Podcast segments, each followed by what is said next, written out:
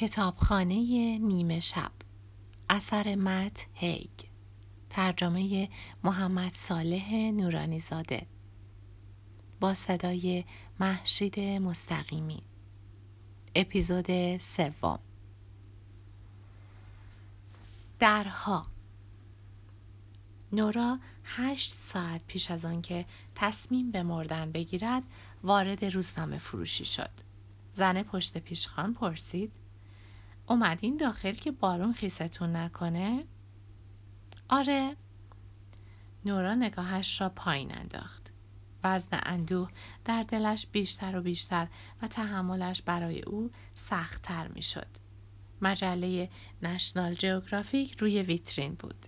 در حالی که به عکس سیاه چاله روی جلد مجله خیره شده بود متوجه شد که در واقع خودش همین است. یک سیاه چاله ستاره در حال مرگ که در خود فرو می ریزد. پدرش مشترک این مجله بود. نورا به یاد داشت که چقدر شیفته مقاله‌ای درباره مجمع الجزایری نروژی در اقیانوس منجمد شمالی به نام سولبارد شده بود. تا به حال هیچ جایی را ندیده بود که به اندازه آنجا از همه چیز دور باشد. درباره دانشمندانی مطالعه کرده بود که میان های طبیعی و آب دره های یخزده و توتی های دریایی تحقیقات علمی می کردند. بعد که خانم علم هم پیشنهادش را کرد نورا علاقمند شد که یخچال شناس بشود. قامت خشن و خمیده راوی دوست برادرش و البته همگروهی سابقشان را جلوی مجله های موسیقی دید که حسابی غرق خواندن مقاله شده بود. نورا اندکی بیشتر از آنچه باید سر جایش ماند. چون وقتی داشت دور می‌شد صدای راوی را شنید که گفت نورا راوی سلام شنیدم جو اون روز اومده بوده بدفورد تکان آهسته سر راوی. آره. اون دیدیش؟ آره دیدمش. سکوتی برقرار شد که نورا دردش را حس کرد. به هم نگفت که داره میاد. خیلی اینجا نبود. حالش خوبه؟ راوی مکس کرد. نورا قبلا از او خوشش می آمد. راوی هم دوست وفاداری برای برادرش بود. اما درست مثل رابطه نورا و جو بین نورا و راوی هم دیواری نامرئی قرار داشت. رابطهشان بد تمام شده بود. وقتی نورا به او گفت که از گروه موسیقی اخراجش کرده راوی چوب های تبلش را روی کف اتاق تمرین انداخته و با عصبانیت بیرون رفته بود. راوی گفت فکر کنم افسرده است. دل نورا از فکر اینکه برادرش هم ممکن است حسی شبیه او داشته باشد گرفت. راوی با لحنی خشمگین ادامه داد. خودش نیست. باید از اون خونه نقلیش توی شپردزبوش بره. چون خب گیتاریست اصلی گروه راک موفق که نیست. البته منم همچین پول زیادی ندارم.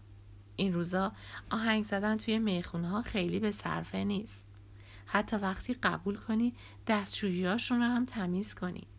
تا حالا دستشویی می‌خونه ها رو تمیز کردین و را حالا که قرار ثابت کنیم کدوممون بدبختریم باید به عرضت برسونم که به منم خیلی خوش نمیگذره. راوی صرفه همراه با خنده کرد. چهرش لحظه ای سرسخت شد. مشکلات هرگزی از نظر خودش بزرگترینه. نورا حوصله این حرفها رو نداشت. هنوز داری به خاطر گروه هزار تو قور می‌زنی؟ برام خیلی مهم بود. همچنین برای برادرت برای هممون. با یونیورسال قرارداد بسته بودیم. همه چیز توی مشتمون بود. آلبوم تکاهنگ اجرای تور آگهی های تبلیغاتی. می‌تونستیم الان مثل کولد پلی باشیم. تو که از کولد پلی متنفری؟ منظورم چیز دیگه ایه می‌تونستیم الان توی مالیبو خوش بگذرونیم. اما کجاییم؟ بدفورد. بنابراین نه. برادرت آمادگی دیدن تو نداره. توی اون مدت همش حمله های عصبی بهم دست می‌داد. آخرش همه رو ناامید می‌کردم. به شرکت که گفتم بدون من با شما قرارداد ببنده قبول کردم آهنگاتون رو بنویسم. تقصیر من نبود که نامزد کرده بودم. بادن بودم و بودن توی گروه موسیقی رابطم رو خراب می‌کرد. خب آره. حالا اون به کجا ختم شد؟ راوی این حرف عادلانه نیست. عادلانه؟ چه کلمه قلمبه ای زن پشت پیشخان مشتاقانه آنها را تماشا می کرد. گروه های موسیقی همیشگی نیستن. مثل یه بارش شهابی خیلی زود دورمون میگذشت. ولی بارش های شهابی خیلی قشنگن. بی خیال دیگه هنوز با اله هستی مگه نه؟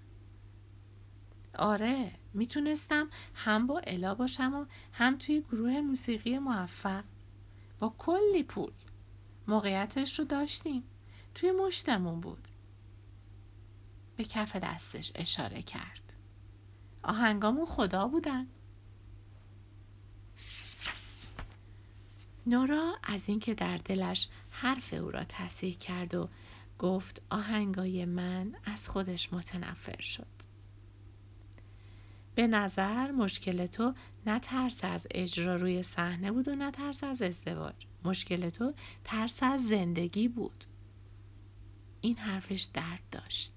نفس در سینه نورا بند اومد.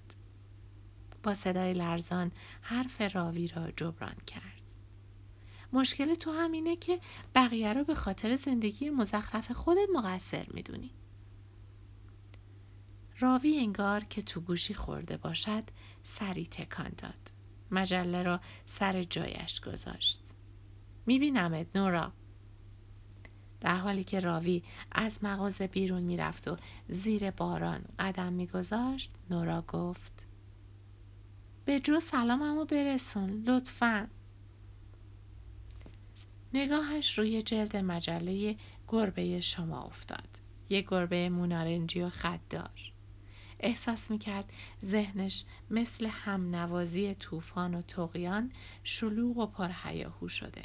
گویی روح آهنگسازی آلمانی توی سرش گیر افتاده و دارد آشوب و تقیان به پا می کند. زن پشت پیشخان چیزی گفت که نورا درست آن را نشنید. چی؟ نورا سید زن که موهای بورش را گوجهی بسته و پوستش را به لطف مواد شیمیایی برونزه کرده بود خوشحالی و بیخیالی خاصی داشت که نورا دیگر فراموشش کرده بود ساق دستهایش را روی پیشخان گذاشته و به جلو لم داده بود و جوری نورا را نگاه می کرد که انگار با میمون ماداگاسکاری توی باغ وحش طرف است. آره من کریان هستم از مدرسه تو رو یادم میاد شنا می کردی خیلی هم باهوش بودی یارو اسمش چی بود؟ آقای بلندفورد یه بار جل... برات جلسه نگرفت؟ گفت یه روزی توی المپیک شرکت می‌کنی نورا با سر تایید کرد خب شرکت کردی؟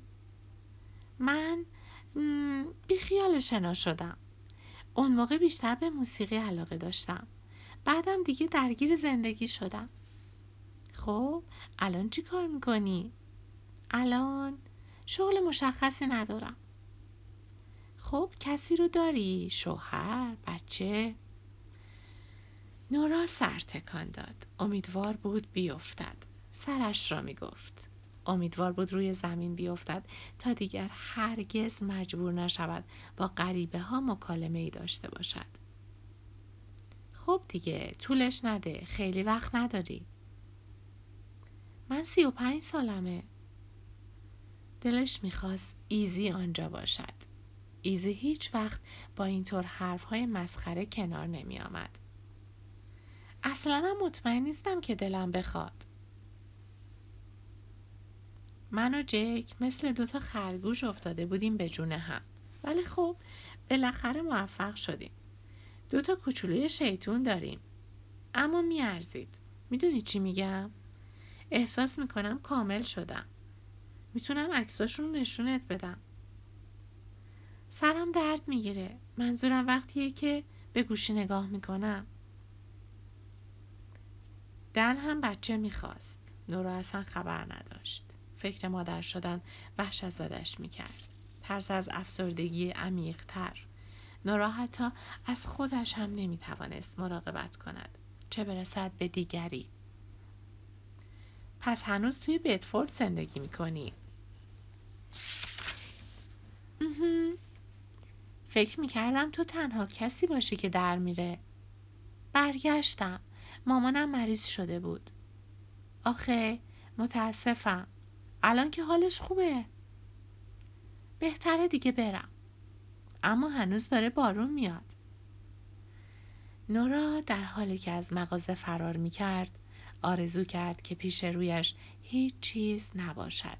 درهای متعدد تا بتواند یکی یکی از آنها بگذرد و همه چیز را پشت سر بگذارد.